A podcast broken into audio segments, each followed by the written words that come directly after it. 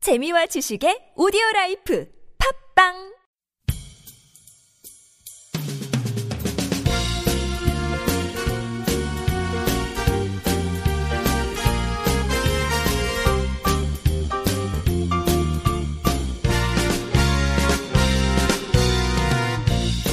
네, 안녕하세요. 김혜민 기자입니다. 안녕하세요, 문경환 기자입니다. 안녕하세요. 진행자 윤택입니다. 네. 네. 반갑습니다. 아. 네, 아, 반갑습니다. 오늘 제가 재밌는 걸 준비해왔습니다. 네. 네, 블록버스터를 어떤 거죠? 준비해왔습니다. 오, 대작인가요? 아, 그냥 초대작입니다. 아, 블록버스터 최근에 뭐 보신 거 있으세요? 귀향입니다. 아, 귀향. 아, 그것도 블록버스터로. 네. 음. 그 블록버스터라는 말이 원래 어디서 나온 말이냐면 네. 폭탄 이름이래요, 이게. 아. 그래서 엄청 센 폭탄이었는데 이게 이제 그 충격이 어마어마한 거였죠. 그래서 네. 그만큼의 이제 어떤 어, 영화계의 어떤 폭탄 같은 영화 이걸 블록버스터라 부르게 됐대요. 네. 근데 제가 뜬금없이 블록버스터를 가져온 이유는 뭐냐면은 블록버스터 작전이라는 게 최근에 진행됐습니다. 네. 네. 음, 지난 2014년에 소니 픽처스 해킹 사건 아시죠? 네. 네. 소니 픽처스 내부 자료가 몽땅 털려가지고 뭐 회사 기밀들 이런 게 다 공개가 돼버렸어요. 네. 심지어는 미공개 영화들까지 다 노출이 돼가지고 소니가 어마어마한 피해를 본뭐 전대미문의 초대형 해킹 사건 네. 이렇게 됐는데 이걸 이제 북한 소행이다라고 미국에서 결론 짓고 제재까지 들어갔단 말이에요. 네. 네. 근데 이걸 이제 2014년 말에 이 사건이 터져가지고 지금 1년 조금 더 지났는데 그동안 이걸 조사해온 팀이 있었습니다. 네. 음, 그게 바로 블록버스터 작전이에요. 네. 어, 영어로 오퍼레이션 블록버스터라고 해서 보안 분석 회사 노베타라는 회사가 있습니다. 이게 미국 회사인데 이 회사에 그다음에 미국 최대 보안 업체인 시멘텍, 러시아 최고 보안 업체 카스퍼스키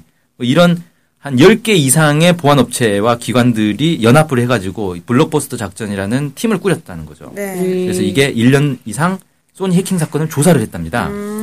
최근에 보고서가 나왔어요. 지난 2월 24일 날 보고서가 드디어 나왔습니다.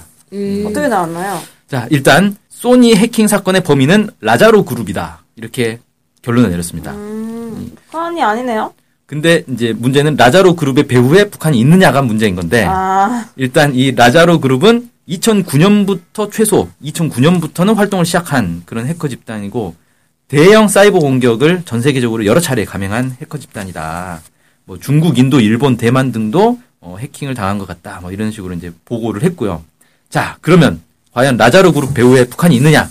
라자로 그룹이 워낙 강력한 해킹 해킹 그룹이라서 네. 뒤에 배후에 국가적 어떤 지원이 있을 것이다라는 추정까지는 하는데 이게 북한인지에 대한 증거를 못 찾았답니다 결국. 음.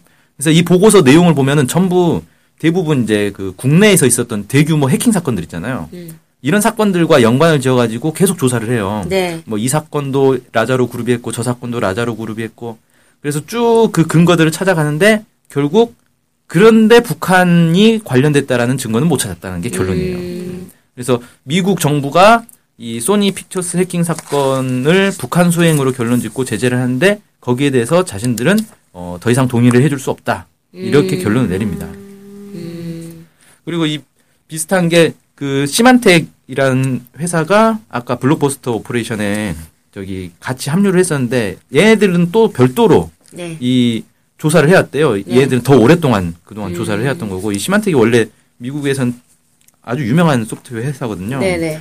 얘들이 이틀 뒤인 2월 26일 날 라자로 그룹 추적 결과를 따로 발표를 했어요. 네. 근데 얘네들도 역시 북한과의 연계를 파악하는 데는 실패를 했다. 네. 이렇게 이제 얘기를 했습니다. 네. 그래서 결국은 어, 결론을 못 내린 거죠. 이게 음. 북한 소행이다라고 하면 증거를 찾아야 되는데 증거를 못 찾아버린 거예요. 음. 증거도 음. 없이 함부로 북한을 걸고 넘어진. 예. 제재 대북 제재 행정 명령까지 발동했죠 그때. 네. 그, 네. 정부가. 이거는 뭐, 안 되죠. 뭐, 증거가 있고 나서 해야 되는데, 그냥 뭐, 지금 용의자를 지목해놓고 사건을 끼워 맞추는 듯한 느낌? 네. 이런 네. 게 좀 드네요. 영화를 지목한 다음에 너가 범인인 것으로 보인다. 네. 근데 증거는 없고 이제 조사해볼게. 예, 체포를 할 수 없으니 자백도 못 받고 이건 예. 근데 그때 당시에도 사실 이게 논란이 좀 많이 됐던 게 음. 네. 그 2014년 12월 1일에 보안 전문 매체 CSO에서 그 보- 소니 해킹 사건을 일으켰다라고 자처하는 팀이 있었어요 그때 네. GOP라고 평화의 수호자 뭐 이런 의미의 해킹 팀이 있거든요. 네. 이 해킹 팀 회원 한 명을 인터뷰를 했대요. 음. 네. 참, 이- 참 신기한데 어떻게 인터뷰했는지 모르겠는데 아무튼 자기들은 어 이돈 때문에 이 해킹을 한 건데 뜬금없이 뭐 북한의 뭐 소행 이런 식으로 해서 자기들도 정말 답답하다 이렇게 이제 어좀 인터뷰를 했었고 용의자가 400을 함에도 불구하고 예. 그다음에 그 미국의 보안업체 노즈 코퍼레이션 회사에서도 북한 소행설의 근거나 설득력이 부족하다. 그래서 오히려 소니의 전현직 직원들이 어, 범인 아니냐 이런 식으로 좀 지목하기도 했었고요. 그래서 그다음에 작년 8월에 또 어떤 일이 있었냐면 유엔 전문가단이 세 차례 회의를 통해서 보고서를 제출을 했는데 그 보고서에서도 증거 없이 특정 국가를 해킹 가해자로 지목하면 안 된다 이런 결론을 내렸대요. 그러면서 이제 사례로 이제 든 게 이 소키 해킹 사건 때문에 미국이 대북 제재를 했는데 이런 문- 건 문제다 이런 식으로 사례를 들었다고 합니다. 그러네요. 근데 이렇게 문제 제기를 해놓고 또 대북 제재는 하셨네요. 이에 대해서 네. 그러게 저는 뭐 말입니다. 인공위성 확실히 북한이 한 거니까요. 음, 네. 정말 못 말려.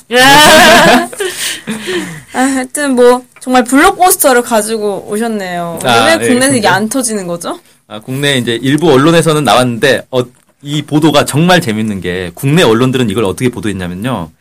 과거 뭐 디도스 핵그 네. 디도스 사건이나 이런 것과 어 같은 사람이 소니 픽처스 해킹 사건을 했다. 그리고 과거 해킹들은 국내에서는 북한 소행으로 결론 내렸다. 아, 그러니까 소니 픽처스도 북한이 한 것으로 보인다는 뉘앙스로 보도를 다 했더라고요. 그 똑같은 보고서를 가지고도 국내 언론과 해외 언론의 보도 내용이 완전히 다르죠. 아니 저 정말 이건데 외국 보도 아닌가요? 이 정도면 외국 보도 수준인 것 같은데. 음. 예, 헬조선 기레기라는 곳에 좀 문의를 좀 해봐야겠네요. 네, 한번 들어보도록 하겠습니다. 네, 오늘 뭐 블록버스터는 잘 봤고요. 이 블록버스터가 아직 터지지는 않는 것 같아가지고 NK투데이가 조금 더 강력한 영향력을 가진 방송이 되어 이게 빵 한번 터졌으면 좋겠네요. 아, 네. 감사합니다. 진행자 인생님이 있으니까 될 것 같습니다. 감사합니다. 예, 그럼 오늘 방송 여기로 마치, 이것으로 마치도록 하겠습니다. 감사합니다. 감사합니다. 안녕히 계세요.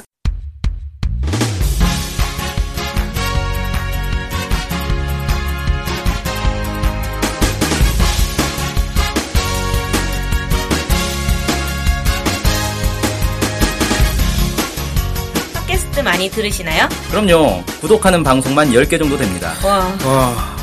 근데 그 중에 북한 소식을 전문적으로 하는 방송이 몇 개나 되나요? 찾아보니 딱 하나밖에 없었습니다. 바로 NK투데이 공식 팟캐스트 스케치북이죠. 어, 어쨌든 통일을 좀 하려면 그 상대방이 북한을 정확히 알아야 되잖아요. 근데 그런 팟캐스트가 하나밖에 없다니 정말 안타깝네요. 그래서 스케치북을 꼭 들어야 하는 겁니다. 네. 통일을 꿈꾸는 국내 유일 북한 소식 전문 팟캐스트 스케치북 많은 청취 부탁드리겠습니다.